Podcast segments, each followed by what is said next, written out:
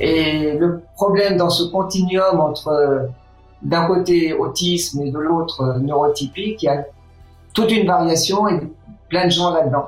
Et c'est où est-ce qu'on va mettre le curseur là-dedans. Donc, euh, donc c'est notre difficulté et qualifier quelqu'un oui ou non, ça va être compliqué, surtout en France où c'est encore très psychanalyste et où peu de professionnels connaissent euh, l'autisme.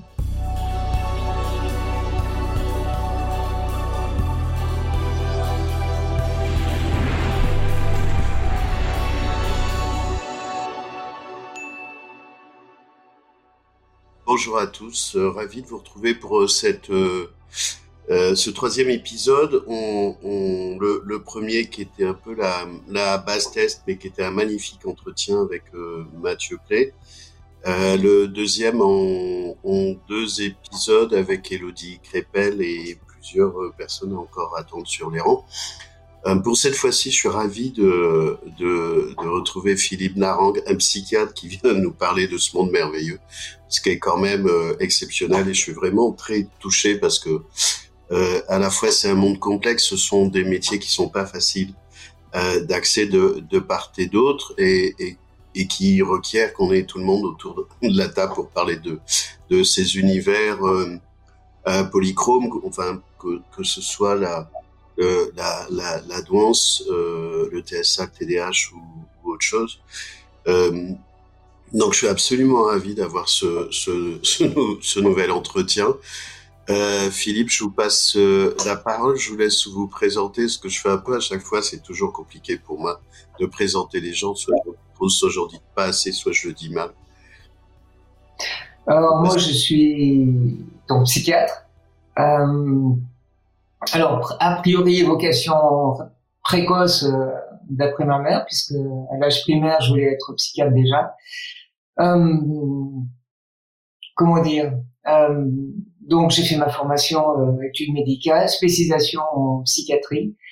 Et puis, euh, d'emblée, j'ai fait les thérapies comportementales. Je me suis intéressé après aux surdoués, ensuite aux enfants avec et adultes avec troubles attentionnels et en 2005 à peu près euh, aux personnes avec autisme.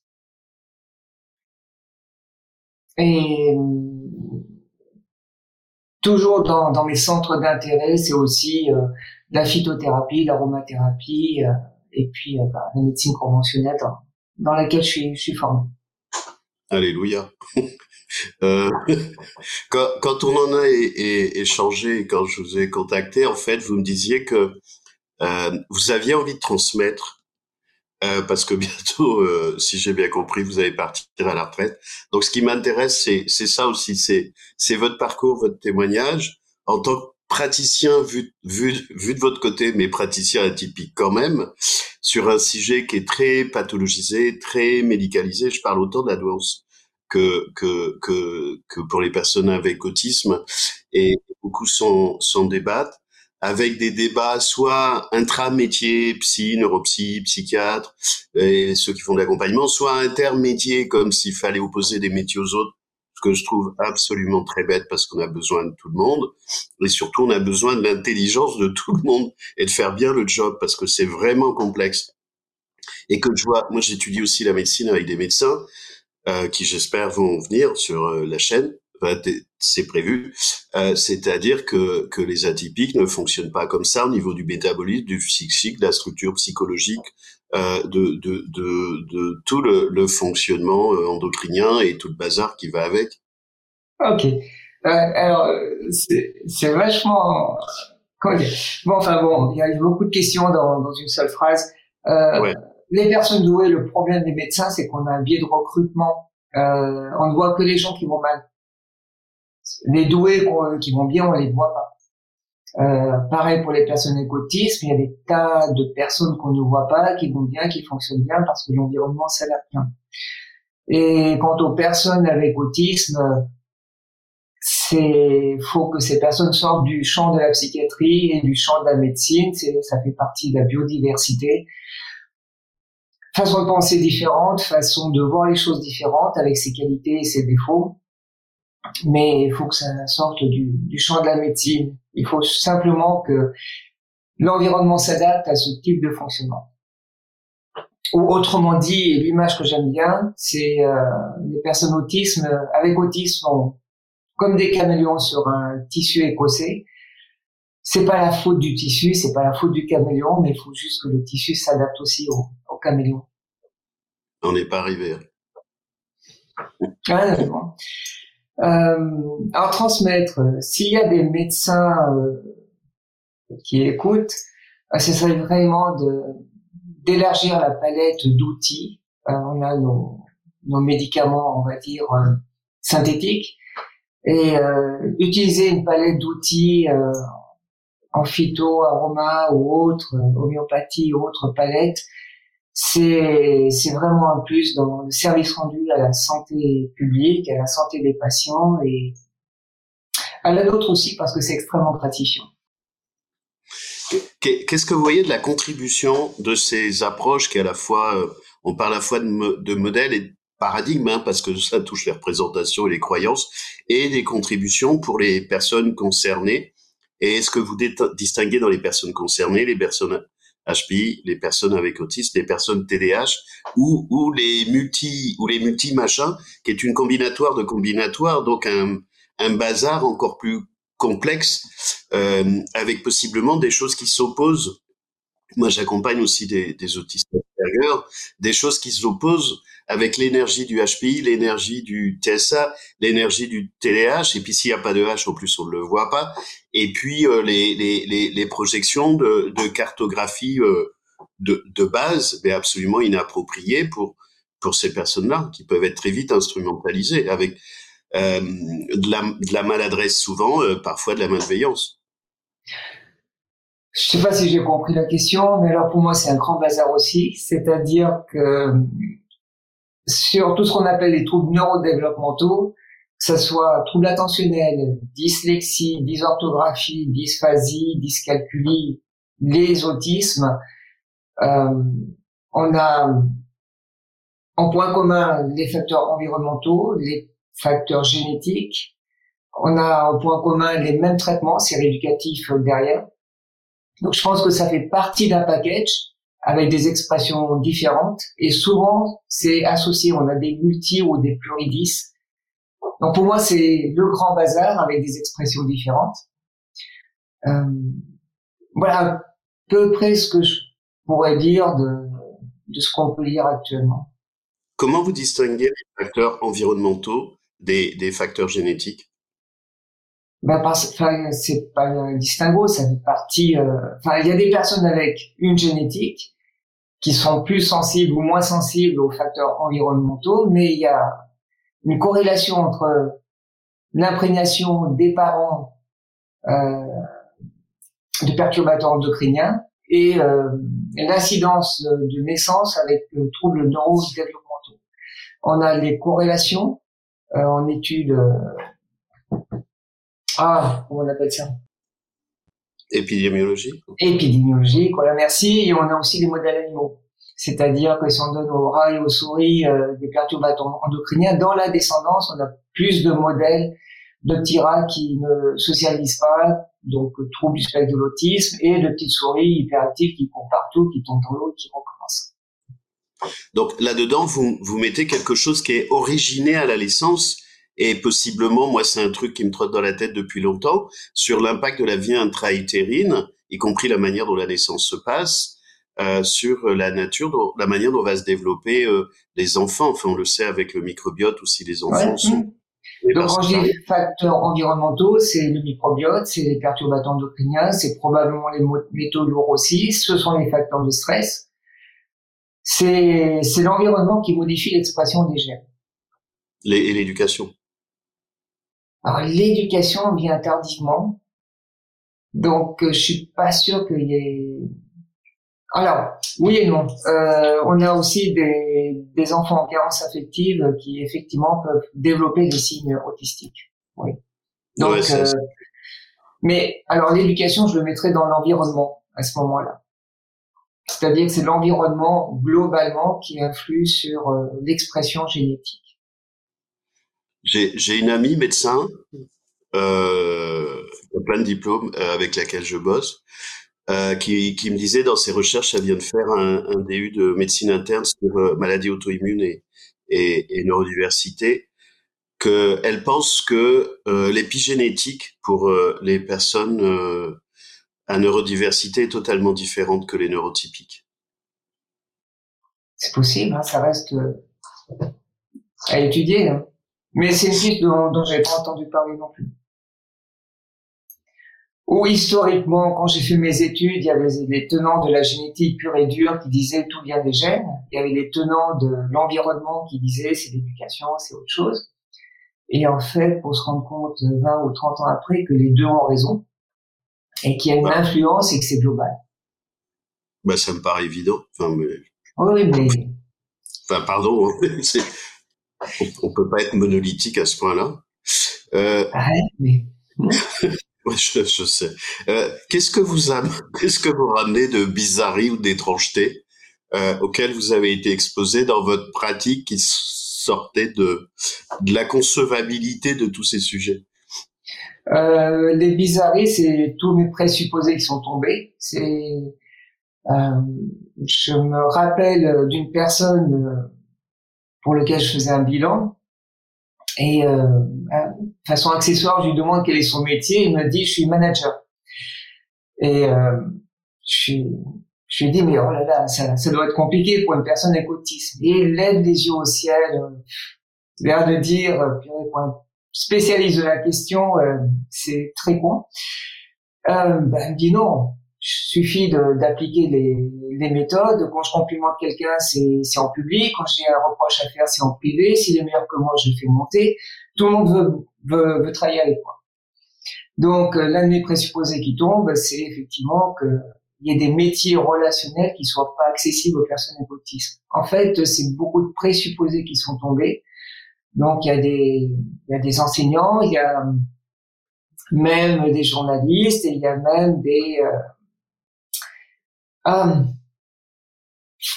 euh, dans les multinationales, il y a, comment on appelle ça, un comité directeur, mais qui était... Un dirigeant. Ouais, qui était un dirigeant d'une multinationale, donc c'est hautement politique. Et bon, il m'a expliqué comment, comment il gérait ça. Est-ce que, est-ce que ce, gars-là en particulier, c'est un HPI Ah ben oui, oui, bien sûr. Alors, bah. les, personnes avec autisme sont des êtres humains, c'est-à-dire qu'ils peuvent être dans tout, le spectre euh, HPI, normal, puis normal et puis inférieur. Enfin, je veux dire, euh, on a beau être autiste, on en est pas moins un être humain. Ah oui. Euh, enfin, moi, c'est ce que je, vois aussi, c'est-à-dire que si l'autiste, en fait, euh, soit il peut se faire aider sur les habiletés sociales, soit il trouve lui-même ses habiletés sociales et l'avantage du monde neurotypique et de ses limites, c'est qu'il est prévisible. Si on télécharge la prévisibilité, je dis souvent qu'on est des expatriés dans un monde étranger, en fait, on renvoie juste qu'attendent les autres une fois qu'on les a repérés. Euh, on passe sous le radar ce qu'on sait à peu près bien faire et ça peut rouler. Hein. Tout à fait, ouais. Euh, Est-ce que vous faites des différences Je suis pas assez bon sur le sujet.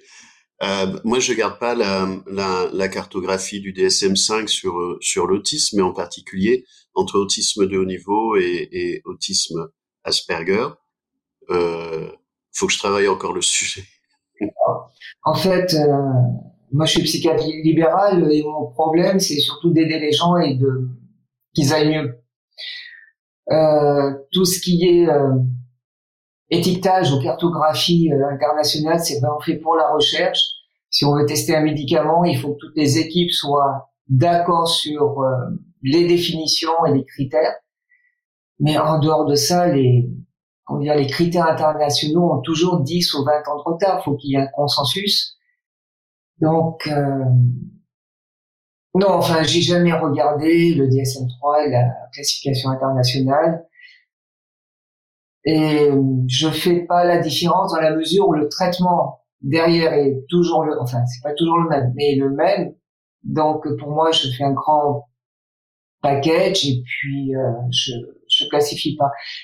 En gros, j'aime bien le terme de spectre du trouble de l'autisme il y a une variation et l'étiquetage n'a pas d'importance en pratique euh, individuelle ou clinique. Alors, qu'est-ce qui marche? Parce que vous dites qu'il y a des trucs qui marchent pour les personnes avec autisme. Alors, sur l'autisme, hein. c'est l'adaptation de, de l'environnement. Il faut que le conjoint comprenne, il faut que les, comment dire, euh, les collègues comprennent, il faut que les enseignants comprennent et s'adaptent. Donc, acculturer l'environnement. Ouais, ouais. Une fois que l'entourage et l'environnement comprend, il y a beaucoup moins de problèmes. Une autre anecdote, euh, je, je rencontre un ami et euh, donc à la suite d'un office religieux, on discute et euh, il me dit oh là là, ça va pas bien. On m'a mis avec, il est dessinateur et il me dit on m'a mis avec un collègue il est insupportable. Je fais un dessin, il est en train de venir, il regarde. Si j'oublie un millimètre à un moment, il me dit, bah tiens, tu t'es trompé là. Euh, il me dit à peine bonjour, euh, il vient pas à la pause café. Euh, bon, enfin, il me décrit euh, la, la, personne. Et je lui dis, mais est-ce qu'il n'est pas autiste, ton, ton collègue? Non, à l'époque, je disais Asperger. Ah, il me dit quoi Asperge Enfin bon, alors je vais passer des documents sur Asperger au travail. Et euh, il est revenu trois semaines après, on s'est revu. Il me dit ah là là, c'est exactement mon collègue. Alors maintenant c'est simple. S'il vient voir mon dessin industriel, je lui dis non non pas pas maintenant, pas de problème. Euh, par contre, quand j'ai fini, je lui demande de, de, le voir. Il voit tous les défauts. Je rends un dessin nickel. Moi, ça me gagne du temps. Si je veux aller à la pause café avec lui, on attend que tout le monde soit parti. Je, je le préviens dans un quart d'heure, on y va et puis aucun problème. Si je veux qu'il me dise bonjour, je me plante devant lui, je le regarde, je lui dis, euh, je te dis bonjour, tu me dis bonjour, bonjour. Mais une fois qu'il a compris, il s'est adapté et ça s'est bien passé. Donc, euh, faut que l'environnement comprenne, faut, faut une sorte de traduction entre entre deux mondes, hein, bien sûr. Les personnes avec autisme s'adaptent par la force des choses. Il faut que les autres comprennent et s'adaptent aussi. Je, je pense effectivement c'est possible. Moi, je, dans dans mes métiers, je fais du conseil d'entreprise, de direction, des, des transfos, du bazar, de transformation. Et j'ai eu plusieurs fois des personnes dans les DRH, enfin qui, qui me connaissaient sur la neurodiversité, qui m'ont demandé de faire ce job de traduction, d'acculturer les services, les lignes managériales. Euh, mais euh, des gens neurotypiques, c'est-à-dire que si que même si souvent je critique les personnes à problème et, et neurotypiques, mais aussi les HPI, euh, j'ai trouvé des gens de bonne volonté, neurotypiques de bonne volonté, qui me disent Fabrice, on ne sait pas, explique-nous. Ou, ou, je leur fais de la sensibilisation, de la culturation, ou les équipes de proximité, si c'est pas aller trop loin sur les tensions. Donc je pense vraiment qu'il y a de, il y a de l'espoir, à condition de rentrer ça dans les cultures locales euh, des, des, des pour les entreprises, c'est les, les, les RH, euh, la qualité de vie au travail, les risques psychosociologiques et tous ces programmes en, en, en cours. Euh, je pense qu'il y a de l'espoir. C'est pas gagné parce que ça crée des tensions, des jalousies ou un certain nombre de choses comme pour la douance. Mais je pense qu'il y a vraiment des marges de manœuvre, ce que vous avez fait en fait. Mais ce que vous avez fait en le faisant aussi euh, simplement, c'est-à-dire qu'on on, on, on a personne ne fait exprès. Euh, ça peut créer des incompréhensions de part et d'autre. Mais alors, il y a du boulot. Hein. Plus on sera nombreux, mieux, mieux ce sera. Mais et, et, sur la partie prise en charge, donc si, si je viens chercher chez vous le, la partie euh, psychanalyse, thérapeute, est-ce que vous trouvez des invariants est-ce que vous faites des constats sur, sur cette population, euh, soit en termes de problématiques, soit en termes de, de solutions? Est-ce que ces gens-là se prennent en charge? Parce que pour moi, c'est important d'être chef de tout ce qu'on fait en travaillant avec des, des, euh, des, des, professionnels euh, avertis de bonne volonté comme vous. Je peux pas faire une généralité. Euh, un, ceux qui viennent déjà sont sensibilisés et ont déjà leur diagnostic en tête ou des, des hypothèses. Et il y a une grande, grande variété. Euh, ce, tirer un trait commun, c'est, simplement cette hypersensibilité sensorielle et ces efforts d'adaptation sociale. Euh, c'est, vraiment ce que, ce que les gens me disent, mais après, il y a toute une diversité entre ceux qui ont des besoins. Alors, sur la prise en charge, c'est vraiment, dans un premier temps, comprendre, valider leur fonctionnement, c'est quelque part normal, c'est pas pathologique, que c'est pas bizarre, c'est pas anormal, c'est simplement différent. Donner des explications et ensuite, en fonction, c'est une RQTH qui a des besoins, besoins d'adaptation sociale. C'est euh, éventuellement orienté vers des psychologues qui s'occupent du couple, expliquer au conjoint comment fonctionne une personne avec. C'est plein de stratégies différentes que moi je fais pas, que les coachs spécialisés ou que les psychologues spécialisés font. Là où j'ai une prise en charge spécifique, c'est euh, s'il y a la fatigue chronique. Là, je peux évaluer et faire quelque chose sur le sommeil, sur le déficit attentionnel. Et tous les autres 10, euh, ben, c'est orthophoniste ou euh, psychomotricien ou autre euh, professionnel. Mais l'autisme n'est pas une pathologie, il n'y a pas de médicaments. Il y a souvent des troubles du sommeil. Donc, ah troubles du sommeil, c'est mélatonine entre 6 et 9 mg. Approximativement, s'il y a des personnes qui, qui écoutent, il n'y a pas de dépendance, pas d'accoutumance, pas de toxicité. Et puis, cette fatigue chronique qui peut être multifactorielle, qui peut avoir des causes d'épuisement. L'épuisement diminue les défenses immunitaires, on peut avoir des infections chroniques, on peut avoir des candidoses chroniques, on peut avoir d'autres problèmes. Donc, euh, donc là, c'est à évaluer, bien sûr. Mais c'est c'est du champ de la fatigue chronique, c'est pas du champ de l'autisme, même s'il y a une surreprésentation. Je pense qu'il y a souvent une confusion dans les deux. Euh, pour les gens qui connaîtraient pas, vous pouvez expliquer ce que c'est la RQTH RQTH, reconnaissance en qualité de travailleur handicapé, c'est-à-dire on a une incapacité. Le plus simple, je suis paralysé, je suis en fauteuil roulant, il faut une RQTH pour que l'employeur modifie mon bureau, puisse le rendre accessible et, euh, et que je puisse travailler et rendre comment dire et que l'employeur puisse bénéficier de mes compétences et que moi je puisse être puisse être salarié.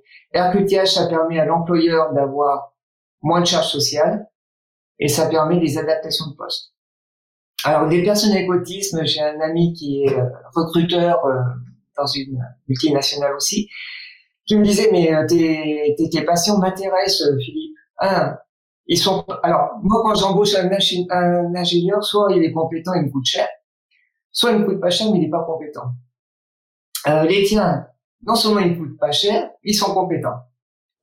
D'où l'avantage pour une personne avec autisme d'avoir une RQTH. Mais pragmatique. Oui, oui, et puis alors, quand on est dans des environnements où les personnes connaissent l'autisme, alors, c'est vraiment euh, un plus. Mais un plus pour tout le monde, j'imagine. Un plus pour tout le monde, bien sûr. Attention avec des personnes à caractéristiques exacerbées. Je pense que ça peut être bénéfique. Moi, c'est ce que j'ai pu observer pour aussi les gens neurotypiques qui peuvent avoir des singularités euh, euh, et, et, et, apaiser le climat, en tout cas réinterroger les modes relationnels. Euh, et pour la, la RQTH, euh, donc ça, ça permet aussi d'être à la dans les MDPH, maisons départementales du handicap, qui, a, qui accompagnent la prise en charge. J'avais une autre question qui peut faire parfois débat. Est-ce que vous faites la différence entre personnes avec autisme et personnes avec trait autistique? Alors, il y a peut-être une différence, mais moi, je la vois pas. Euh... Oh, euh, donc, euh, non, là, là, là, je vois pas. Enfin, les personnes que je vois ont cette hypersensibilité sensorielle et ces efforts d'adaptation sociale à faire. Non, je, je, je, je vois pas la différence. Moi, moi non plus. Moi, j'ai des traits autistiques. Je suis allé voir une psy euh, qui qui avait peur que je lui scanne le cerveau, mais jusque-là, elle avait raison. Et en gros, elle m'a dit, vous n'avez pas les fragments dominants, donc vous n'êtes pas autiste, donc euh, ciao. Euh, et j'ai souvent ça de professionnel. Donc, soit on est autiste, on, a, on coche toutes les cases, soit ça n'existe pas. En frontal, c'est l'hypersensibilité. Et euh, je trouve que c'est plus subtil que ça. Ouais, ouais. Donc, euh, enfin, les personnes font des efforts d'adaptation sociale et celles qui y arrivent donnent le change euh, très très facilement. Et euh, une dame euh, que je voyais en consultation, euh, je, lui dis mais je ne vois rien. Vous me regardez, vous parlez, vous communiquez, vous avez euh, de l'expression non verbale, le visage est expressif, votre voix est modulée. Euh, mais elle me répond, mais docteur, après une séance avec vous, il faut que je me repose quatre heures derrière. Donc là, effectivement, cet effort d'adaptation sociale, on ne le voit pas. Moi non plus, je le vois pas. Et euh, mais il est réel, il existe, et c'est ça qui est l'une des signatures, c'est cette surutilisation de l'effort d'adaptation sociale chez les personnes autistes. Et puis alors, si je comprends bien, on dit très autistique quand la personne réussit, et on dit autiste quand c'est de mal. Voilà. Mais en fait, pour moi, c'est, ça fait partie du même package avec des compétences différentes. Moi, je parle de très autistique quand il n'y a pas tout sur les, les cartographies, puis j'essaie d'être prudent. Hein, je suis pas un psychiatre, et puis euh, et puis après j'oriente les gens vers euh, des neuropsys spécialisés, des psychiatres spécialisés, parce que c'est chacun son job. C'est-à-dire que moi je fais les prises en compte, mais pas les prises en charge, sauf sur les modes relationnels et ce que ce que je sais faire. Est-ce que vous voyez des singularités quand les personnes avec autisme sont aussi HPI ou pas? Est-ce que je peux répondre juste avant? Oui, sûr c'est que le problème de la psychiatrie, c'est qu'on est une science molle, comme dirait Christophe Andelat dans, dans ses émissions. C'est-à-dire, on n'a pas de d'IRM, scanner, biologie pour dire oui ou non autiste ou pas. Donc, on a juste ce qu'on sait, notre expérience, qu'on a lu, ce qu'on a pu observer chez, chez les patients et ce qu'ils nous disent. Et le problème dans ce continuum entre d'un côté autisme et de l'autre neurotypique, il y a toute une variation et plein de gens là-dedans. Et c'est où est-ce qu'on va mettre euh, le curseur là-dedans. Donc, euh, donc c'est notre difficulté et qualifier quelqu'un oui ou non, ça va être compliqué, surtout en France où c'est encore très psychanalyste et où peu de professionnels connaissent euh, l'autisme. Pour moi, c'est vraiment euh, cette surutilisation des efforts d'adaptation sociale et euh, cette hypersensibilité sensorielle. Après, il y a des tas d'autres critères pour argumenter et valider, mais c'est vraiment ça l'essentiel. Et qu'est-ce que j'ai... Oui, alors, quand quelqu'un, quand on voit Rainman, il n'y a pas besoin d'être psychiatre pour faire le diagnostic. Donc, euh, quelque part, je trouve que c'est abusif que le diagnostic soit réservé aux médecins. Il y a des gens qui sont psychologues, qui sont dans d'autres formations, dans d'autres, qui ont d'autres compétences et qui ont plus de connaissances que les psychiatres. Mais oui. Donc, euh, hmm, oui, allez-y. Pour aller sur les centres régionaux autisme, aujourd'hui, il faut au moins deux ans ou trois ans d'attente. Il faut le courrier d'un psychiatre. Rien d'autre. Je, je suis d'accord, mais voilà. C'est pas normal. Je je suis pas forcément euh, toujours dans mon camp. Je peux aussi tirer contre mes buts, mais voilà, les personnes autistes n'ont rien à faire en psychiatrie euh, ni en médecine. C'est de la biodiversité humaine. Et euh, en pathologiser avec des critères dans le DSM-3, je pense. Et puis euh, comment dire, euh, oui, ce monopole des médecins sur le diagnostic me paraît abusif, surtout dans le cadre de l'autisme où des psychologues, des psychomotriciens en connaissent plus que beaucoup de médecins. On a la même chose sur la danse. Hein. Moi, ça fait 15 ans que je travaille sur les, adultes et les adultes dans les organisations. On m'explique que je suis pas psy, je suis pas légitime, mais les, les, les psys sont pas formés, il n'y a pas d'enseignement, il n'y a pas de contenu sauf qu'ils travaillent le, le, le sujet. Alors, euh, deuxième chose, euh, est-ce que j'ai une différence entre HPI et vous m'aviez posé une autre question que j'ai éludée. Euh, HPI et autisme? Non, ma question c'est est-ce que vous voyez une différence quand TSA avec HPI ou TSA sans HPI euh, bah, je vois surtout ceux qui sont très HPI. Franchement, impossible de les manipuler. Ça vous appellera. C'est-à-dire qu'on sent que la personne nous a scanné bien avant qu'on comprenne quoi que ce soit. Ouais. Et puis, euh, et puis il y a les personnes, ben oui, euh, on se sent d'égal à d'égal. Et puis bon, euh, il y a des personnes qui sont beaucoup plus euh, déficitaires. Mais bon, Enfin voilà, mais ça c'est de du tout venant, il n'y a pas besoin d'études, c'est ce qu'on ressent et on perçoit. Ça fait partie de la biodiversité, je veux dire. Ah, moi, ça me va bien la biodiversité. Euh, J'avais une autre question que j'arrive pas à, résoudre pour moi. Alexandra Reynaud, qui a son blog sur euh, Asperger, où, où, où, elle et sa famille sont PHP Asperger. Euh, elle, elle fait un continuum entre la douance et le, le TSA. Euh, je peux comprendre, mais j'arrive pas à défendre ça. Donc je, je, je vois des liens, je, je vois un patrimoine commun, je vois des caractéristiques communes. Euh, on, on, est sur la même planète, dans le même univers, pas avec les mêmes emmerdements, euh, mais j'arrive pas à en faire un continuum. Alors pour moi, je, je vois, enfin, je connais plusieurs personnes HPI qui sont pas autistes, parce que bah, socialisation, bah ouais, ça va. ils sont passés euh, la soirée euh, dans une fête, euh, ils ont même plus d'énergie après qu'avant. Euh, pour moi, ce sont deux choses différentes. Il y a les personnes, on va dire, douées, surdouées, il y a les personnes avec autisme, et puis il y a des intersections entre les deux. Quoi. Donc, euh, toujours pareil, c'est de la biodiversité et des mélanges. Mais je ne fais pas un continuum. En gros, pour moi, c'est vraiment des dyslexie des habiletés sociales pour quelqu'un qui avait qui a de l'autisme avec cette hypersensorialité, hyperactivité sensorielle HPI, il y a une excellente intuition, une pensée en arborescence, avec ou sans autisme, quoi. Mais voilà, enfin, il y a des personnes HPI qui, au niveau social, c'est très intuitif et sans aucune difficulté. C'est, c'est fluide.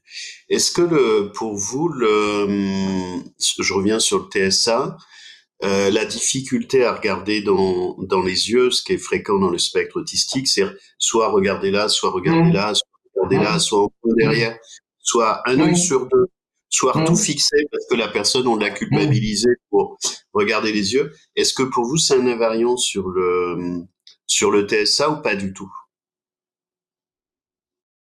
Aucune idée. Aucune idée. C'est, pour, moi, c'est périphérique, c'est-à-dire, quand je le remarque, ou quand les gens m'en parlent, souvent ils me disent que c'est pour euh, mieux, mieux se concentrer peuvent pas, regarder et se concentrer. Mais pour moi, comment dire, c'est pas important parce que c'est pas forcément ce qui les gêne le plus. Ça peut gêner l'environnement, mais pas les personnes. Ce qui est gênant, c'est cette dyslexie, enfin, je me répète, un dyslexie des interactions sociales, cet effort d'adaptation sociale, les bruits, les lumières, enfin, cette hypersensorialité, pas comprendre les autres, le harcèlement, mais regarder ou pas regarder, franchement, euh, s'ils pourraient ne pas regarder et qu'on leur dise rien, ça serait sympa. Ah oui, oui, je suis d'accord. je partage. ce que, ce que vous de dire dans les caractéristiques, on l'a déjà sur HPI. C'est-à-dire les hypersensorialités ou les hyper dont parle d'Abrofti, les, les, les déconnexions. Alors, peut-être pour les HPI, c'est pas qu'ils comprennent, qu'ils comprennent pas, c'est qu'ils trouvent ça totalement abruti, superficiel et, et sans intérêt. À l'arrivée, ça peut autre chose. Ouais, non, le problème, c'est l'étiquetage. C'est-à-dire, ah ben. moi, moi, je vais l'étiqueter euh, autisme, et d'autres personnes vont l'étiqueter HPI. Enfin, moi, je vais étiqueter HPI et autisme, et d'autres euh, HPI seul. Mais voilà, euh, tant qu'on n'a pas une prise de sang, ou j'ai l'habitude de dire, tant qu'on pourra pas faire des autopsies sur le cerveau des personnes, on pourra pas savoir. Bah, après, on aura du mal à les réveiller. Hein. Ouais, ouais.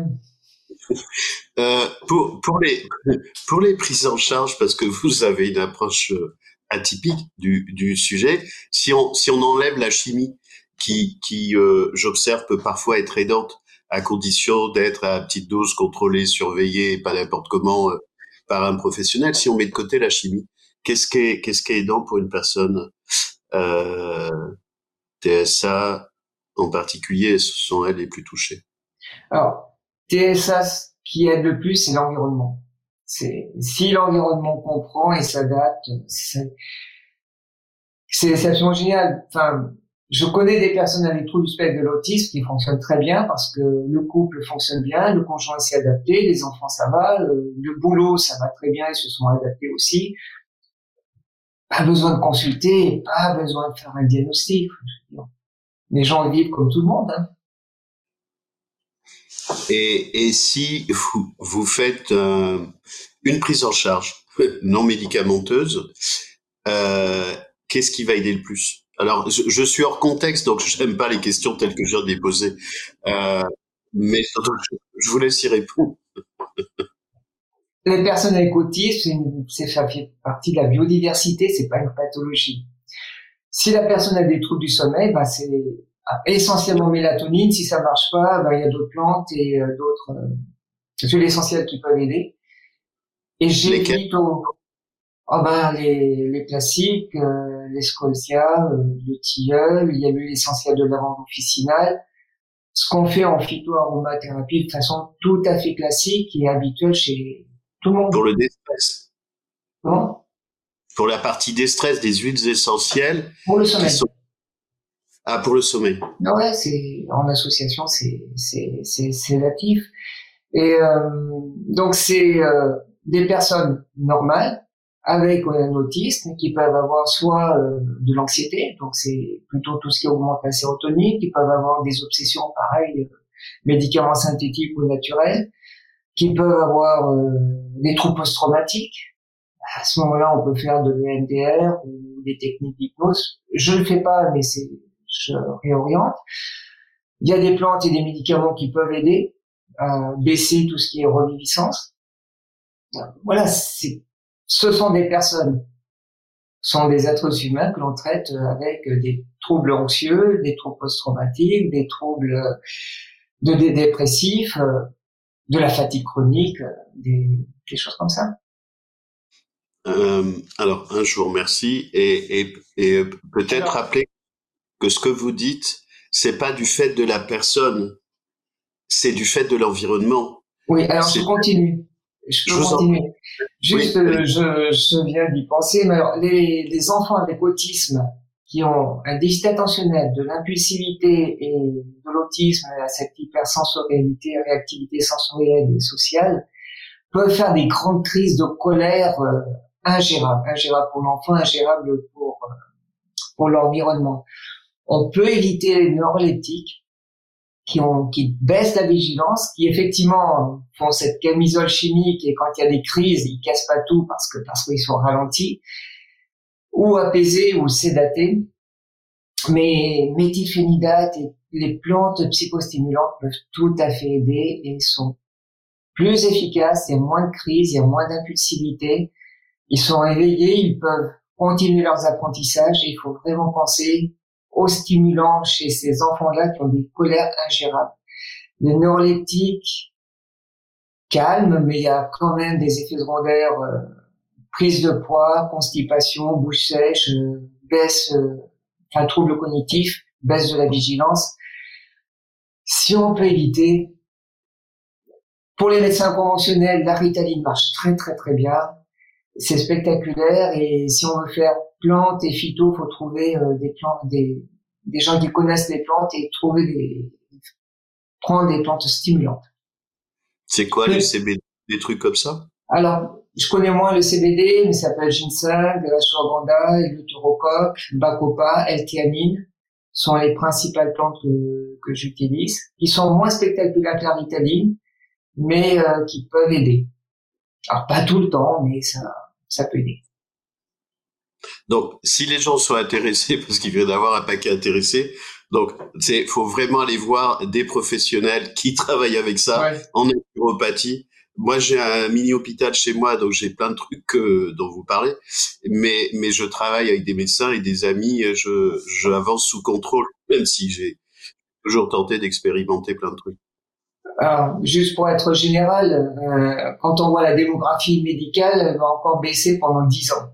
Et si on garde le même taux de recrutement, en tout cas des médecins, euh, c'est une pénurie qui va rester sur 50 ans ou 100 ans. Donc, faut vraiment trouver des gens, enfin, connaître les plantes, se former ou, ou, les huiles essentielles, ou trouver des gens qui, qui ont les formations, même dans, dans médecin. Si on a le diagnostic par un médecin, par, par quelqu'un qui, qui s'y connaît, faut vraiment trouver des, des gens qui nous soignent par les plantes parce que les médecins, ça va être très, très difficile.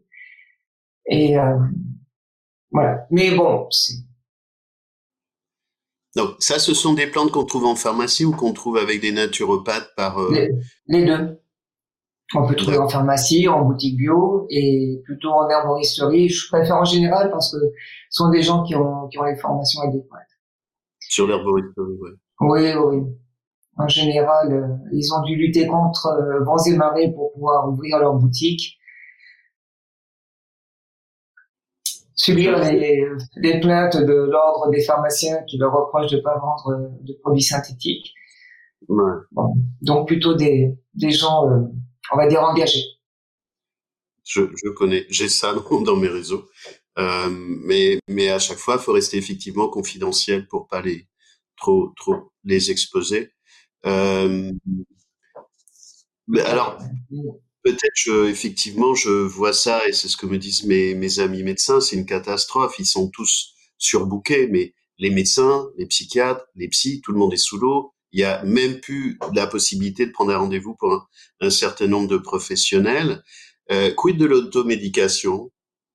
Ah oui, c'est très bien. Comment dire? Alors, Enfin, moi, je suis entièrement pour, c'est-à-dire que je donne l'information aux patients. Ah oui, mais ça, c'est plus de l'automédication. Bah, l'automédication, je la fais, mais je suis médecin. Euh, dans mon entourage, les gens ne sont pas médecins et font de l'automédication, et pour moi, c'est plutôt bien. C'est-à-dire que les gens prennent des informations, se connaissent très bien, sont les experts de leurs problèmes, et c'est ce qu'on fait tous de l'automédication. Enfin, je veux dire. Ah, mais je suis d'accord. Moi, je fais que ça. Mais comme j'aime bien étudier, je vais chercher des professionnels qui, qui vont me challenger réciproquement. Euh, mais je pense que c'est super important. Mais beaucoup de professionnels, entre guillemets, considèrent qu'on n'a pas le droit, qu'on est ignorant parce qu'on n'est pas docteur ou psychologue ou autre chose. Euh, Alors, juste, juste une chose, c'est que les gens sont experts, enfin, les gens vivent 24 heures sur 24 avec eux-mêmes. Et on a une source d'information avec Internet qui est absolument géniale. Il faut juste savoir où trouver l'information, demander à ceux qu'on connaît au réseau ce qu'ils en pensent, croiser les informations. Nous, on a une foule d'informations qui est absolument extraordinaire. Donc l'automédication, ouais, très bien. Très très bien. Enfin, ah c'est quand on y c'est quand on n'y arrive plus qu'on voit un médecin ou un phytothérapeute ou un naturopathe mais euh, oui. Et vu, l'avenir de la santé en France ou de la maladie, il y a intérêt à vite, rapatrier euh, la compétence personnelle. Alors, je pense qu'on va, on est plutôt dans une ère d'autonomie et il faut savoir faire de l'automédication, connaître les plantes, savoir les préparer. Un, ça gagne du temps, ça, c'est bien pour soi-même. On fait beaucoup plus attention et on échappe à l'influence industrielle que l'on retrouve et dans le monde agricole et dans le monde médical.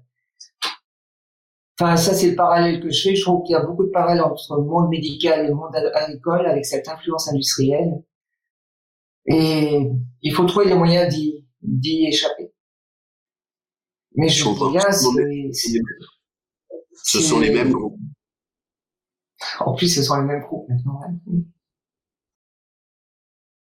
Qu'est-ce que vous vous ramenez de tout votre euh, parcours ou votre pratique euh, ou comme vous expliquez tout à l'heure, vous avez déconstruit une partie de vos croyances, mais vous avez dû en, trouver d'autres ou des constats euh, de des, des publics euh, pluriels, polymorphes, polychromes euh, qui sont venus vous voir?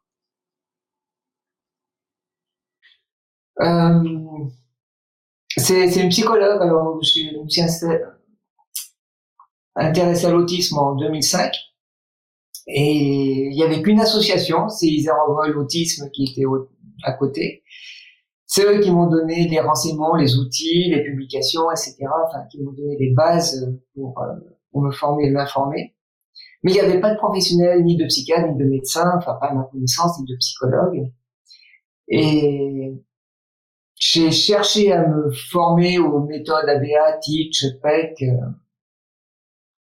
Et à ce moment-là, il y a une psychologue qui s'est installée euh, dans, dans la région et je lui ai vraiment transféré pour éducation tous les enfants et ados que que, que j'ai vus.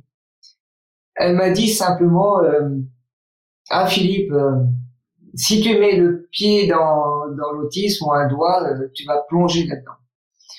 J'ai pas compris, j'avais des personnes avec troubles anxieux, dépressifs, enfin j'avais d'autres personnes. Et puis pour me rendre compte que petit à petit, effectivement, en m'intéressant à l'autisme et vu la pénurie de professionnels dans, dans ce domaine-là, pratiquement 9 dixièmes de ma patientèle a des troubles du spectre de l'autisme. Alors qu'est-ce que j'ai découvert? Euh, ben, Un monde absolument passionnant. Euh, j'ai si j'avais quelque chose à dire, il n'y a pas de profil type. Enfin, je veux dire, euh, euh, entre Reinman et Einstein, il y a, beaucoup de différences et de variétés. Et, franchement, euh, aucun profil type. C'est comme si on disait euh, quel profil type du, du, du français. Enfin. Me semble-t-il, même s'il n'y a pas de profil type, il y a quand même des, des cartographies appropriées ou pas. Redman, c'est un peu comme Daniel Tammet que, que j'apprécie beaucoup, qui écrit un, un, un, jour bleu. Daniel Tammet, il avait fait mmh. deux têtes. Il est toujours vivant, il est à Paris. Euh, la décimale de pi, de pi pendant cinq heures à la télé aux États-Unis. Euh, et, et, celui qui a fait, qui a servi pour euh, pour Edman, il en est mort. Il avait toute la bibliothèque de, de sa ville dans, dans la tête. Il est mort, je je sais plus à 30 40 ans. Euh, mais euh, mais si on sort ça, il y a quand même des, des cartographies appropriées. Si on prend la douance, si on prend le, le TSA, le TDAH, alors sans enfermer les gens dans des boîtes mais quand même pour appréhender des choses. Parce que moi, je vois bien, enfin, j'ai milliers de personnes en réseau, des, des gens qui veulent être normaux, mais j'ai mis t'es, t'es normal ou t'es anormal, ah. t'es anormal comme tout le monde. Si, si, alors, au niveau médical, c'est, enfin, le diagnostic, c'est cette hyper réactivité sensorielle et ces efforts, cette dyslexie des interactions sociales. Au niveau relationnel et plus personnel, les grandes qualités, c'est le non-jugement. Franchement, on peut dire tout, ils prennent de façon factuelle, et, euh, et l'honnêteté. une personne autiste se trompe, elle dit bah ouais, je me suis trompé. Enfin, ils vont pas dire c'est le collègue ou, ou grave des trains, quelque chose comme ça. C'est voilà, donc c'est ce sont des personnes de ce, de ce point de vue-là. Euh, si on leur pose une question, elles vont répondre et on sait qu'il n'y a pas de faux semblant, d'arrière-pensée. Euh, c'est très agréable à vivre. Alors, ils vont le dire pour eux, mais pour les aussi. C'est-à-dire qu'ils disent, moi, je me suis trompé, puis toi, tu as raconté des conneries, donc vaudrait mieux que tu fasses ça. ouais, ouais, mais euh, ce que je veux dire, c'est que si on veut pas avoir de réponse à une, enfin, ou de commentaires négatifs, faut pas poser la question. Mais une fois qu'on le sait, on le fait, quoi. Ah, c'est mieux. Moi, c'est un, un, truc que je dis aujourd'hui. Je dis, je dis aux gens, si vous me posez une question, vous aurez la réponse. Si vous voulez pas la réponse, faut pas poser la question. Mais mais je je j'en joue aussi avec, mais ça m'arrange. Et euh, pour les, j'allais dire pour les décideurs, euh, le problème, plus on monte dans la hiérarchie, moins on a les mauvaises informations. C'est-à-dire qu'à chaque niveau, euh, une information, bonne information passe, une mauvaise information est toujours édulcorée. Euh, si à la base on dit on a un an de retard, le contremaître va dire, oh là là, euh, on a neuf mois de retard. Le chef va dire, oh là là, on a six mois de retard. Et quand ça arrive au PDG, c'est un mois de retard. Et dans les groupes de décision ou dans les cadres, si on veut avoir l'information, il faut qu'il y ait une personne écotiste. Il faudrait que ça puisse tourner pour que ça soit pas toujours la même personne qui annonce des mauvaises nouvelles, sinon elle va se faire allumer, ouais. perdre sa crédibilité mais au moins on a les bonnes et les mauvaises nouvelles. Et c'est vraiment un grand plus au niveau des entreprises. Si, si les dirigeants, si les, j'irais plus les, les, les, les, les, lignes de commandement, les, les gouvernances savent s'en servir. Et Tout à fait, mais c'est le problème des dirigeants, que ce soit au niveau associatif, entreprise, politique ou autre, c'est de ne pas avoir des informations. C'est-à-dire que comme il y a du pouvoir, euh, forcément il y a une certaine cour qui va brosser dans le sens du poil.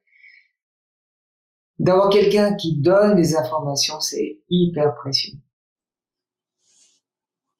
C'est bien si on a des, des vrais HPI ou, ou TSA euh, dans, dans les lignes de commandement. C'est pas les mêmes boîtes. Alors des personnes avec autisme, j'en ai accompagné hein, un dirigeant, mais euh, valait mieux qu'elles aient derrière en numéro 2 un HPI qui puisse faire, faire le modèle parce qu'il y a quoi il y a des formes de de, de brutalité ou, ou, ou d'injonction euh, sociale qui desservent l'organisation parce que la personne n'est pas en capacité. Euh, et les, les, personnes avec autisme, c'est bien qu'elles fassent entourer. Avec un HPI, c'est bien parce qu'il est capable de gérer le décalage, de prendre des coups, de les rendre, euh, parce qu'il sait que c'est pas c'est pas une mauvaise intention. Mmh. Oui, tout à fait.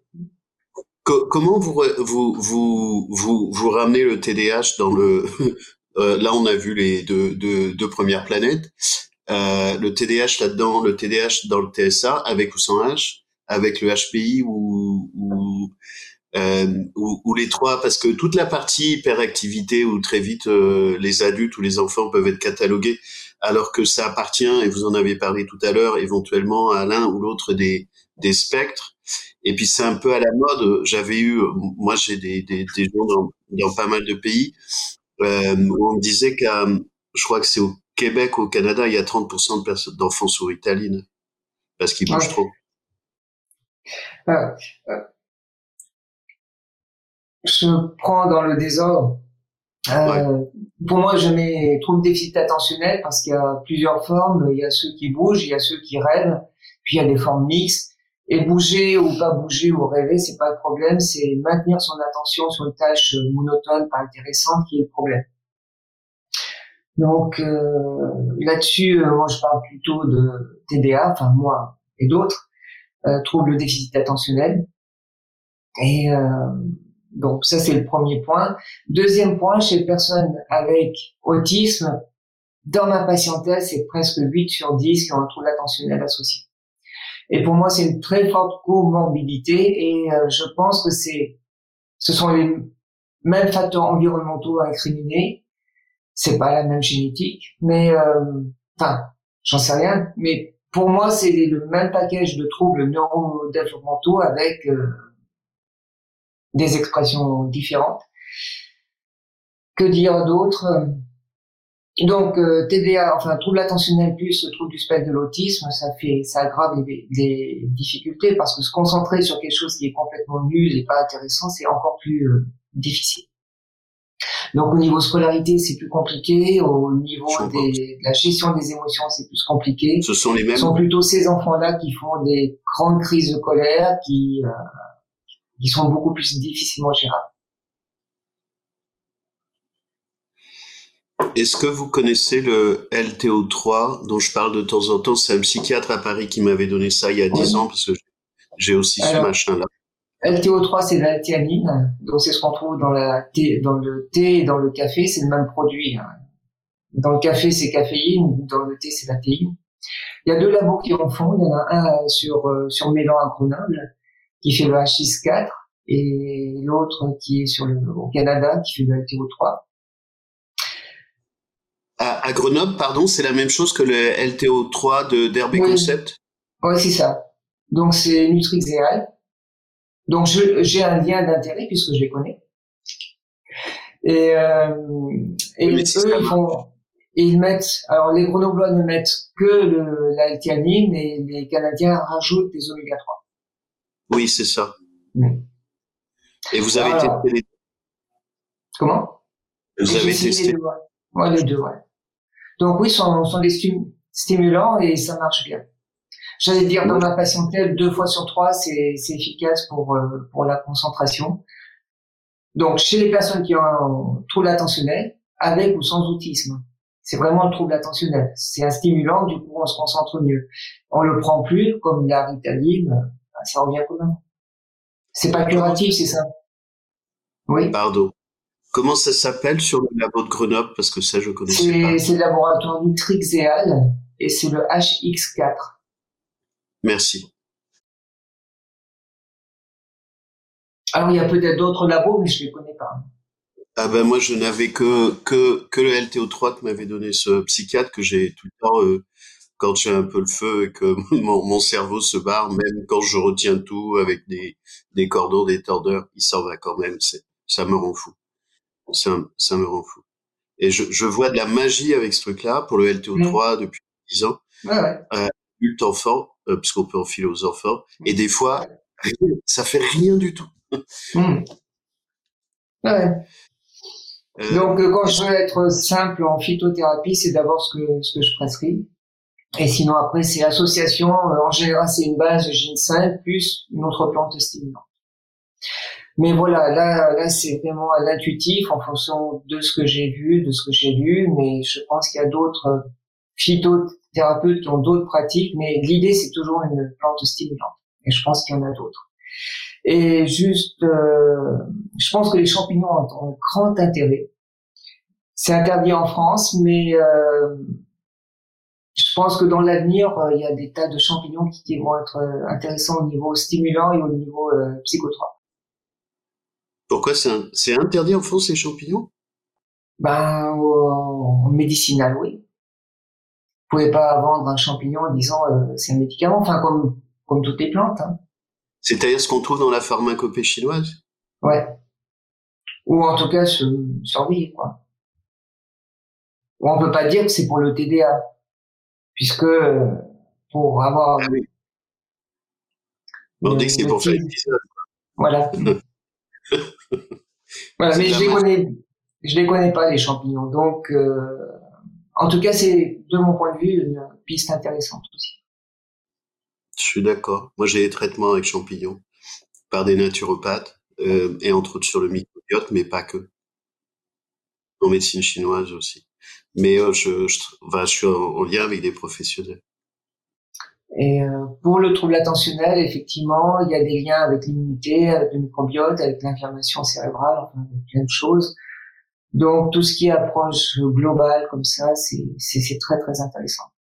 En gros, je donne d'abord des stimulants pour que les gens puissent se concentrer, surtout les enfants, et les suivre. Si euh, les gens veulent aller un peu plus loin, effectivement, euh, il faut essayer de diminuer cette hyperperméabilité intestinale, euh, améliorer la flore euh, intestinale, enfin faire un petit peu en fonction de ce qu'on sait sur la santé en global pour essayer d'améliorer euh, cette concentration.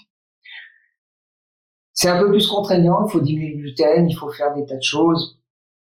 Donc c'est une petite minorité de gens qui le font, mais la plupart me disent que c'est un mieux global au niveau bien-être. Et j'allais dire euh, un tiers où il y a un vrai changement au niveau concentration. Euh, Est-ce que vous voyez des liens, parce que moi j'étudie ça aussi avec des spécialistes du microbiote, entre microbiote et autisme, parce que manifestement euh, il y a eu des, des, études, alors je sais pas où je suis pas compétent, sur une, prévalence de public euh, TSA sur des problèmes de microbiote, voire de maladies euh, auto-immunes. On, trouve des corrélations, on en a tout, pas pour l'instant aux causalités, et là, ça fait partie de tout ce qui est épigénétique, environnement, et un mélange de choses qu'on découvre. Hein, effectivement, ce système euh, microbiote, euh, ce système immunitaire, le système neurologique, ça fait tout un ensemble. Ça casse les codes qu'on a toujours appris jusqu'à maintenant en, médecine, et c'est une voie qui est, qui est grande ouverte c'est, on est comme dans toutes les sciences, on est face à l'infini et on découvre tout le temps. Quoi. Et ça change. Donc ça casse, ça casse les codes, y compris de l'ADN. Ouais, y compris de l'ADN, puisque manifestement c'est plus un quelque chose de fluide qu'un solide. Hein. Puisque 9 dixièmes, c'est de la chromatine, c'est-à-dire quelque chose euh, qui n'est pas codant. Enfin, dans l'ADN, on a des gènes qui codent, qui font les protéines, nos yeux, nos oreilles, euh, l'ensemble du corps. Et on a 9 dixièmes qui ne codent rien, mais qui influent sur les gènes codants.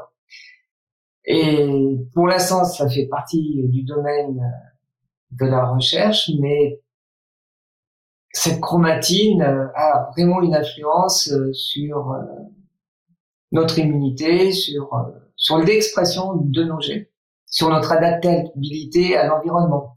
Et quand l'environnement est perturbé, ben, ça perturbe aussi cette épigénétique.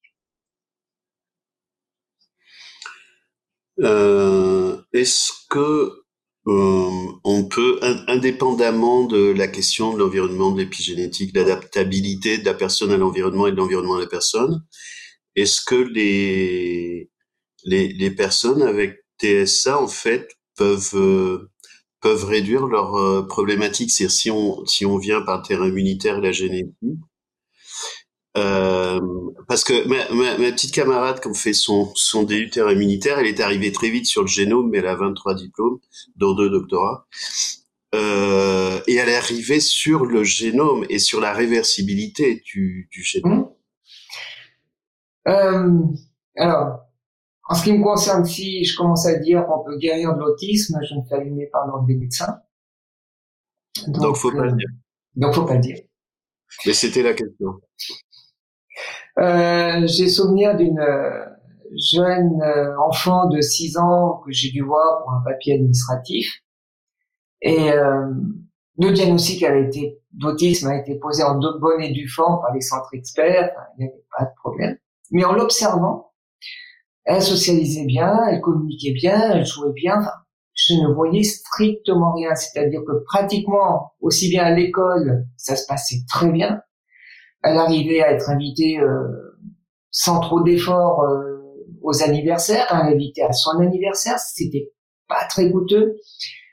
Et je te demande à la mère, mais comment ça se fait enfin, ce, diagnostic d'autisme avec tout ce que vous me dites? Elle me dit, mais ça fait depuis l'âge de trois ans qu'elle a de la rééducation. Donc, euh, je veux dire, avec mes critères de psychiatre, je pouvais dire qu'elle était guérie. Mais simplement, euh, comment dire, ça c'est de la rééducation, c'est simplement les facteurs externes qui modifient euh, quelque chose au niveau du cerveau, du corps, et très probablement aussi des gènes, c'est-à-dire qu'il y a des interactions entre les deux. Ça va pas que dans un sens, voilà ce que je peux dire. Euh, ce que je peux dire aussi, c'est que chez les personnes avec autisme qui ont une fatigue chronique, à ce moment-là, pour se concentrer, c'est compliqué. Pour euh, les surstimations sensorielles sont encore plus exacerbées. Les stimulations sociales, c'est insupportable. Quand on arrive à diminuer cette euh, fatigue chronique, voire à la guérir, si c'est une cause infectieuse, genre candida albicans, ils ont plus de candidose euh, digestive, ils sont moins fatigués, ils communiquent mieux, ils socialisent mieux. Alors moi, je dis qu'ils sont à ce moment-là améliorés. Euh, certains médecins, quand ils voient des améliorations spectaculaires, disent qu'ils sont guéris, euh, se font allumer aussi par leurs médecins. Donc, euh, on peut améliorer de façon spectaculaire. Mais je sais pas. Oui.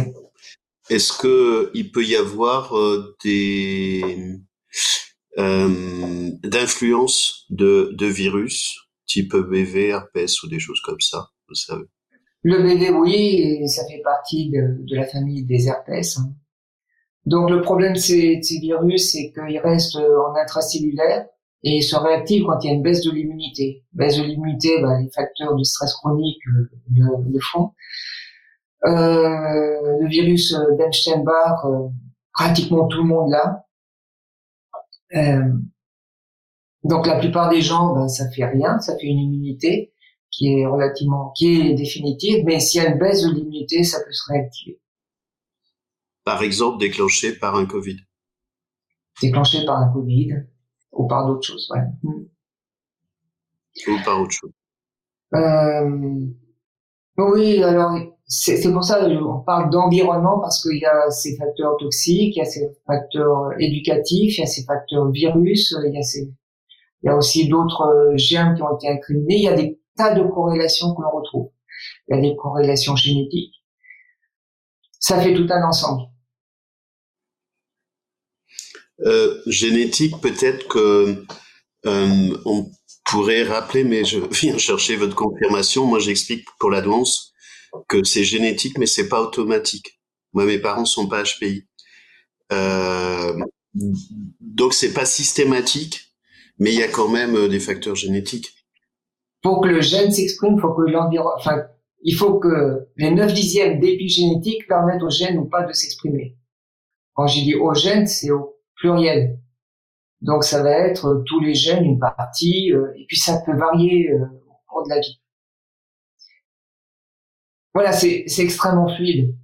C'est ça qu'il faut comprendre. Et effectivement, euh, comment dire, deux parents HPI, si leur gamin, on l'enferme, enfin, je caricature, mais on, l'enferme dans un placard, forcément, il va pas pouvoir développer ses compétences. Il en aura plus qu'un autre qui n'est pas HPI, qu'on aura enfermé dans un placard, mais c'est vraiment cette, cette interaction environnement et euh, environnement dans le sens large et génétique. Est-ce que vous voyez des influences spécifiques ou redondantes ou prévalentes des d'environnement anxiogène ou de trauma Enfin non, je cherche pas. J'ai pas posé les questions. Non, je peux pas répondre.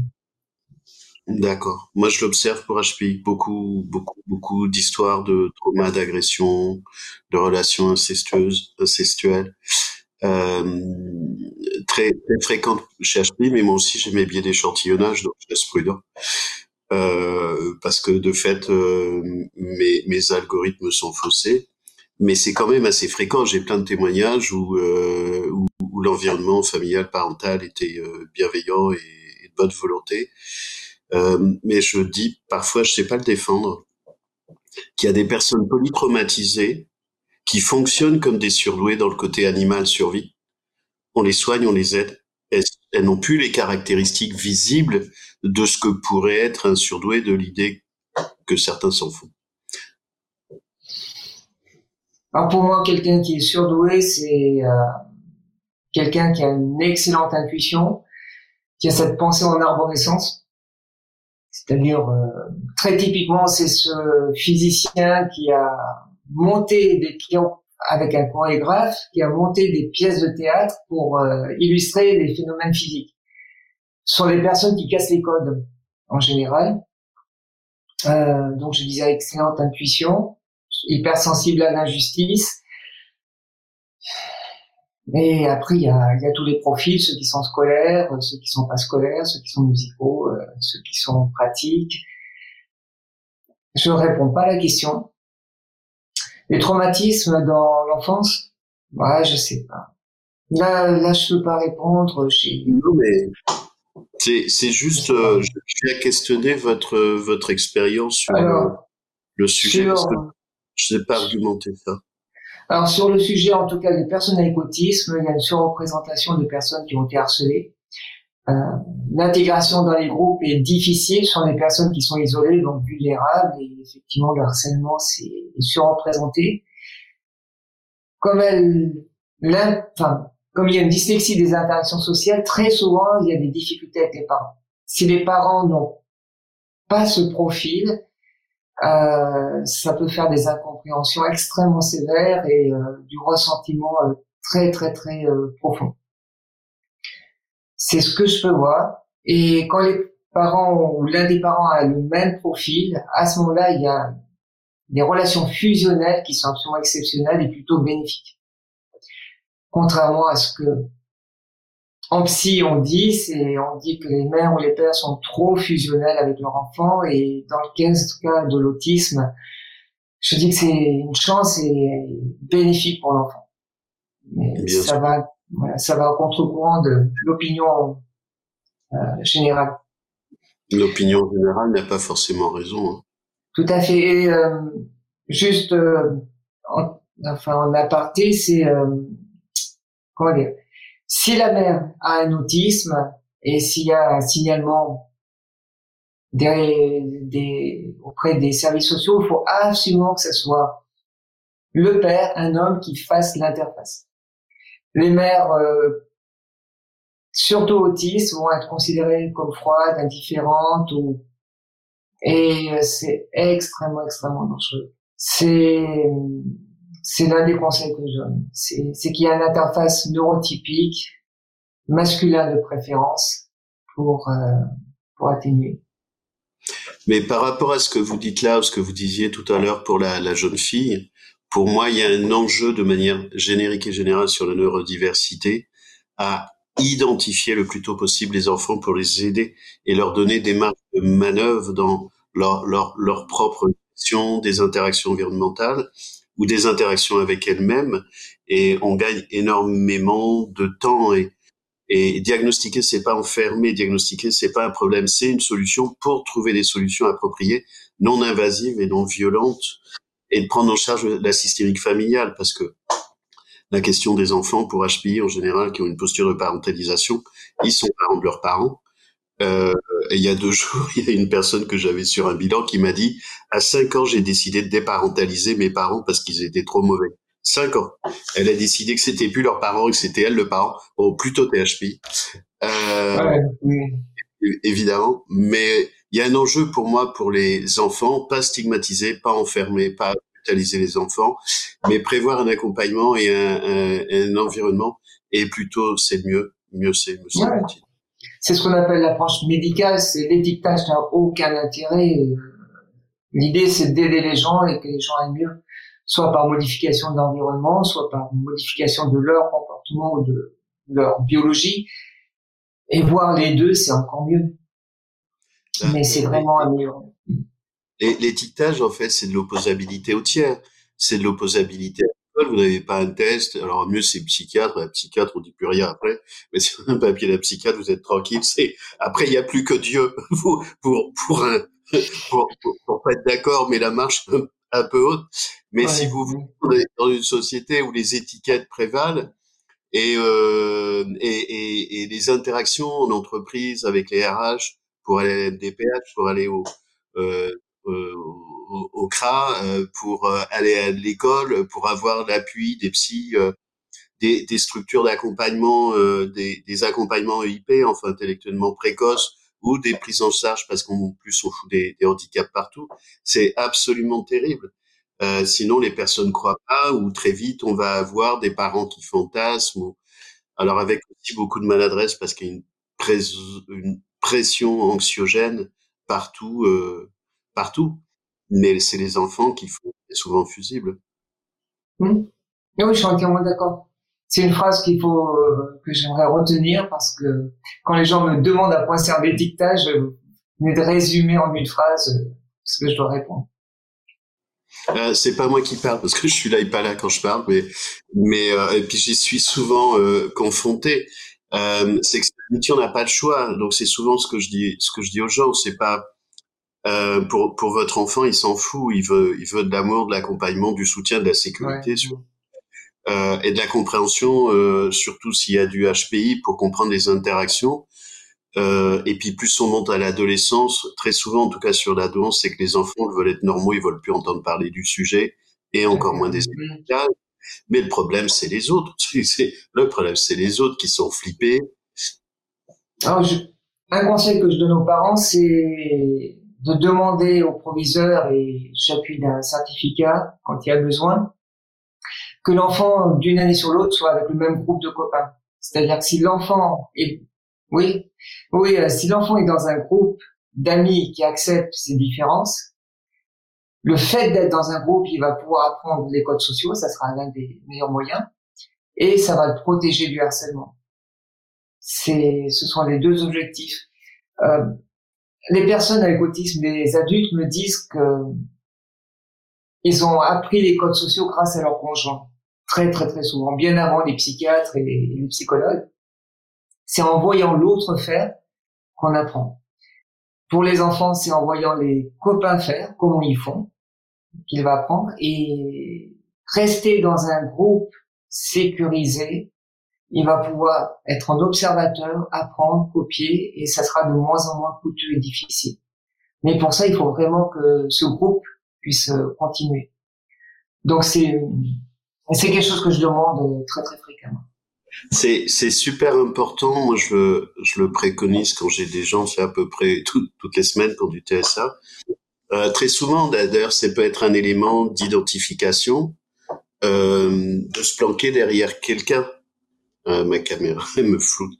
Euh, les personnes avec autisme sont souvent cachées. Moi, j'ai ça jusqu'à 10 ans. Jusqu'à 10 ans, pas regarder dans les yeux.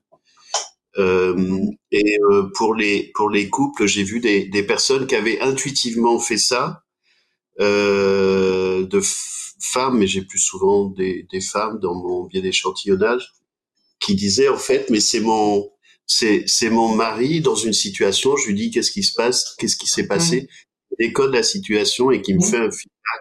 C'est magnifique. Fait. Oui. Et euh, je réalise aussi que les personnes avec autisme dans ma patientèle ont souvent des conjoints, une sous-représentation de conjoints, on va dire toxiques ou euh, oui toxiques.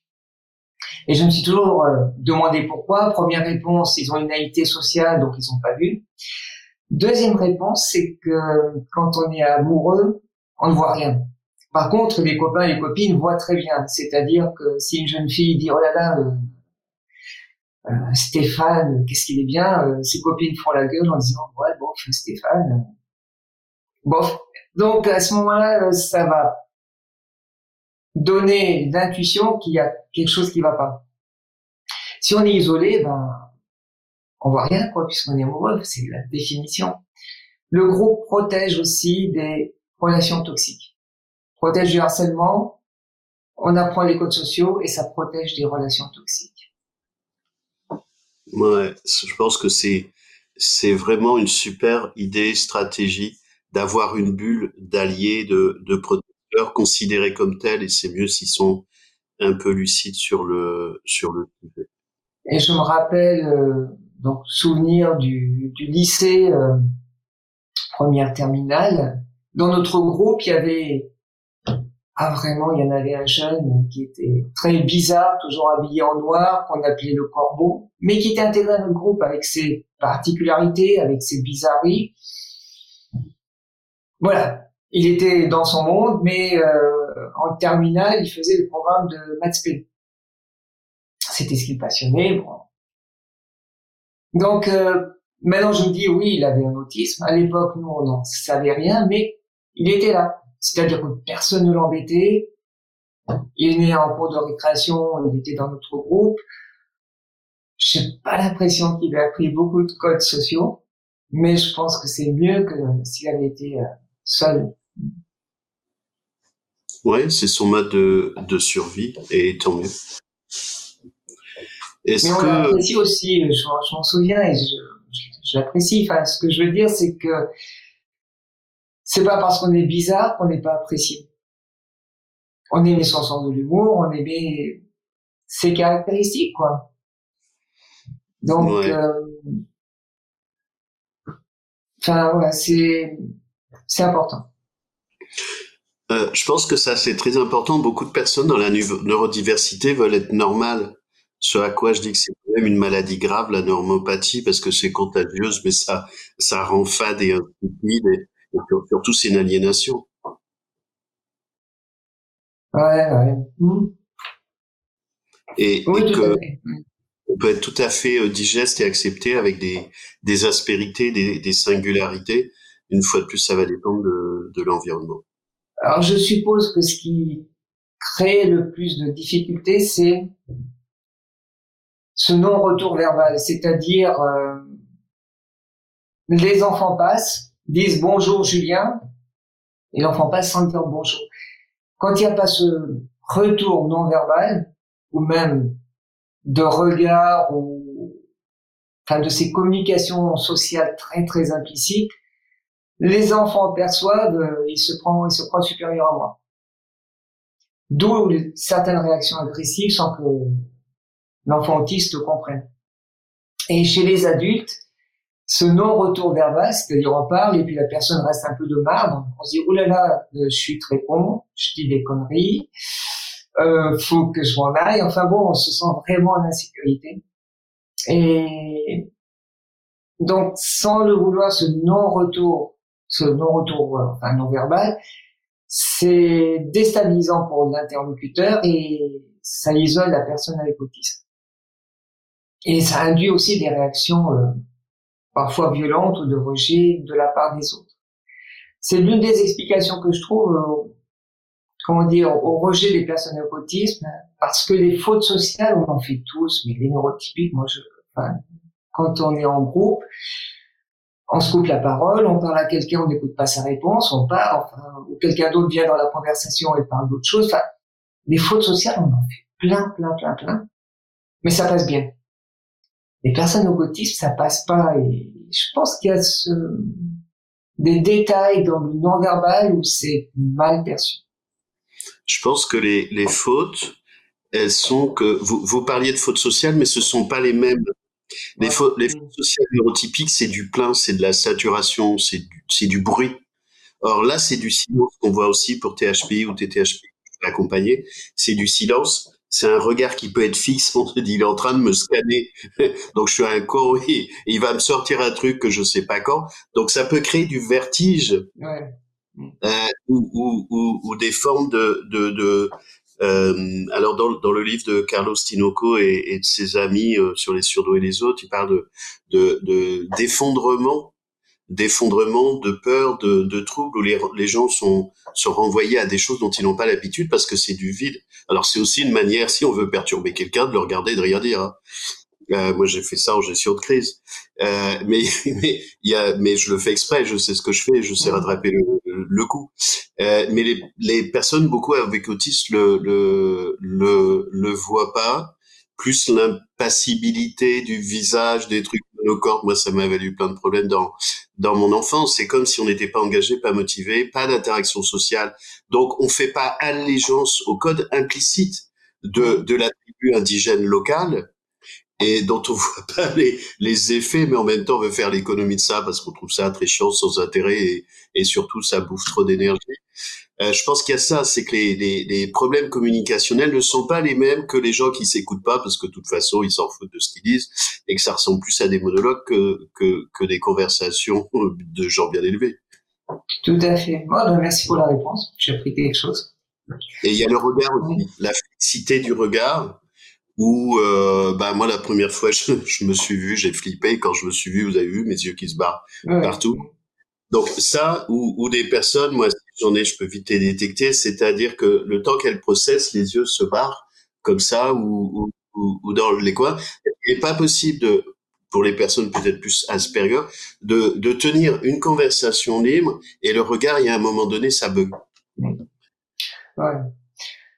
Euh, donc je pense que c'est ce sentiment d'insécurité induit chez l'autre. C'est pas forcément l'allégeance, mais en consultation, souvent je donne des explications et la personne reste un peu de marbre. Ben moi, ça m'insécurise. En... Et à ce moment-là, je demande explicitement est-ce que c'est intéressant, pas intéressant, euh, pertinent ou pas? Le manque de retour non verbal insécurise euh, l'interlocuteur. Donc maintenant, je le sais et je pose des questions. Mais au début, c'était assez gênant, ouais. Et je pense que dans l'environnement de ces personnes, euh, leur environnement peut se sentir insécurisé, mais de façon tout à fait involontaire. Quoi. Donc c'est pas la bizarrerie, c'est vraiment une émotion qui arrive chez l'interlocuteur. Et je suppose, quand j'imagine certaines personnes que je connais dans leur milieu professionnel, si elles restent de marbre, Enfin, ça me fait sourire parce que j'imagine euh, leurs collaborateurs ou leur euh, se retrouver euh, à se dire moi qu'est-ce que j'ai dit c'est c'est déroutant. Ce sont ces, ces, ces codes ne font pas partie de la culture autochtone locale. Une sauf, sauf à les expliquer. sauf à les dire. Ouais mais je pense que c'est c'est vraiment l'idée qu'on se fait. Enfin en tout cas moi je me fais. C'est je suis nul je suis con je suis c'est pas intéressant ce que je dis. Enfin voilà, on se remet en question. Enfin, il y a ce sentiment de ouais d'être très con et de se dire oh là là faut que je m'en aille. Alors, alors que c'est pas du tout ça, où il y a des mmh. personnes qui vont dire ok. Je dis oui d'accord ok, mais il y a il y a quoi d'autre? En fait, la réponse c'est que si on va chercher, les personnes elles peuvent répondre, c'est qu'elles mesurent pas euh, l'effet par rapport à la manière dont elle se comporte qui est plutôt euh, et, économe ou monochrome C'est pour ça que je passe l'information. Que les personnes comprennent euh, l'effet que ça fait chez, chez l'autre et qu'elles comprennent aussi pourquoi il y a eu des réactions agressive ou de rejet. Ah, bien sûr. Mais enfin, c'est, il y a plus de la méconnaissance de part et d'autre des codes et, et, de l'implicite des codes qui sont absolument pas les mêmes. On croit qu'on parle la même langue, mais pas du tout. Mais pas du tout. Oui. Et à observer ça, c'est, c'est assez marrant. On, on va bientôt atterrir euh, sur, sur, notre entretien. Euh, est-ce que vous voulez rajouter ou ramener des choses dans, dans, dans notre échange? Rajouter non, répéter oui. Euh, L'autisme doit sortir du champ de la médecine et encore plus de la psychiatrie. Ça fait partie de la biodiversité et avec, euh, comment dire, le stress chronique, une surreprésentation de fatigue chronique et d'autres pathologies, de troubles post-traumatiques, de troubles anxieux, de dépression. Mais voilà, faut sortir ça du DSM, des classifications et euh, du diagnostic. Hein. Ce serait vraiment ça que j'aurais faire passer. Et quant aux professionnels, vraiment s'ouvrir à, en tout cas, à ceux qui sont médecins, à toutes les approches différentes et pas simplement conventionnelles et synthétiques. Et j'en ai plus appris euh, par les médecines, on va dire, euh, complémentaires. Euh, bien avant, c'est par là que j'ai appris ce qu'était le microbiote, la muqueuse intestinale, enfin tout ce que l'on découvre maintenant, moi, les premières informations sont venues par les médecines euh, complémentaires. Les virus, enfin, toutes les corrélations, enfin, tout, tout ce qui est du champ de la recherche et des découvertes.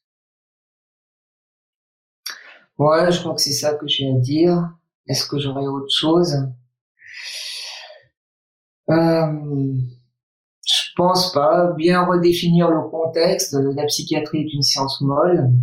On ne fait que observer, écouter et mettre euh, des éthiques, enfin, un curseur pour dire oui, non. De temps en temps, je mets peut-être. C'est-à-dire que je vois les personnes, j'évalue, et puis il y a des signes, qui, enfin des choses qui me disent oui, des choses qui me disent non, et à ce moment-là, j'oriente euh, vers des psychologues pour faire des tests standardisés et avoir un autre avis. D'où l'intérêt des centres euh, ressources autisme, et euh, d'où l'intérêt d'y mettre vraiment beaucoup de moyens et financiers et humains. Ça vaut le coup parce qu'une fois que les diagnostics sont faits, que comment dire, les orientations et en tout cas les adaptations sont faites derrière, ça change la vie des personnes. Et moi, je veux dire, ce qui me fait de la peine, alors je livre un petit peu comme ça, c'est de voir les personnes avec autisme dans la rue, fais quelques maraudes, et euh, c'est assez typique. Enfin, quand on voit les personnes parler de leur centre d'intérêt et euh, c'est passionnant et puis se balancer légèrement. C'est dommage de voir de ces personnes comme les autres à la rue et en, et ce qui fait vraiment mal au cœur, c'est de voir des jeunes qui sortent de, l'ASE, enfin des services sociaux, à 18 ans et se retrouvent à la rue parce que les, les financements et on, on ne finance pas leurs études. Je, trouve ça consternant. Mais ça sort du, du champ d'autisme. Ben non, parce que l'autisme fait symptôme du système euh, sociopolitique. Enfin, ça, ça, parle du système dans lequel on, est et ça vient éclairer des failles du système. Vous avez des collègues qui s'intéressent à ce que vous faites? J'aurais aimé, mais euh, j'ai pas vraiment de réseau. J'ai, on se connaît, mais c'est pas un réseau comme si j'avais fait toutes mes études là-bas. Euh, donc n'ayant pas de réseau, c'est compliqué. Je suis pas quelqu'un de réseau non plus. C'est pour ça que j'ai pas travaillé à l'hôpital parce que je me disais qu'il fallait que je fasse beaucoup de réseaux et euh, et qu'il y avait une structure administrative qui était insupportable. Mais voilà, donc j'aurais bien aimé, mais en fait, euh, je pense qu'il aurait fallu être au moins deux médecins pour lancer les choses. Puis j'avais d'autres engagements ailleurs, et donc je ne suis pas investi là-dedans. Vous allez faire de l'enseignement? Euh, J'aurais aimé, mais pareil, il faut faut démarcher. J'ai pas commencé les démarches. si on commence pas les démarches, effectivement, c'est compliqué. On n'est pas venu vous chercher. Voilà, c'est ça. Mais oh ouais, j'aimerais bien. Ça, j'aimerais bien, en tout cas, dans le domaine que je connais. Si c'est les troubles bipolaires ou autres, d'autres peuvent le faire très très bien. Non, non, dans, le domaine que vous avez développé, oui. Oui, il y a les rêves et puis il faut réaliser ses rêves. Ah, bah, J'espère qu'il va y avoir des bonnes fées qui s'occupent de vous. oh. ça serait bien quand même. C'est dommage de, de, de, perdre tout ça. Je vais, euh... je, vais, je vais, laisser la fenêtre ouverte alors. Ouais, laisser la fenêtre ouverte, on sait jamais. Hein. Elle peut venir attendre derrière. Faut que je me prépare à l'effondrement, c'est peut-être un bon exercice. Ouais, ça, on va y arriver. Euh, merci beaucoup en tout cas pour euh, pour, pour, pour ce magnifique moment et et, et, et l'énergie et tout le travail que vous avez fait. J'espère qu'il y aura des j'espère qu'il y aura des relais. Euh, je fais jamais de conclusion parce que pour moi ce sont des sujets qui se concluent pas. L'aventure continue, il y a trop trop de choses à faire. Mm. Vous, euh, vous, vous euh, rajoutez quelque chose à la conclusion? À la conclusion, on est face à l'infini de toute façon. Donc, il euh, faut être euh, fluide et, j'allais dire, bien avoir en tête que les vérités d'un moment sont vraies jusqu'à ce que quelque chose de plus vrai apparaisse. Euh, les règles de Newton ont été vraies jusqu'à ce qu'il y ait d'autres découvertes dans la physique qui supplantent en tout cas dans certains domaines. Donc nos vérités actuelles sont peut-être les erreurs de demain, mais on fait avec, avec le contexte qu'on a. Et, puis, j'aime bien ce terme de biodiversité, que je garderai bien. Ça me plaît beaucoup. J'avais échangé avec un, un, chercheur en biologie du développement. J'espère que je pourrai aller le rechercher pour la chaîne, pour aller chercher sur le sujet de la biodiversité comment ça se passe chez les animaux. Est-ce qu'il y en a Est-ce qu'on a des, des, des, bizarres atypiques? Bah oui, il y en a.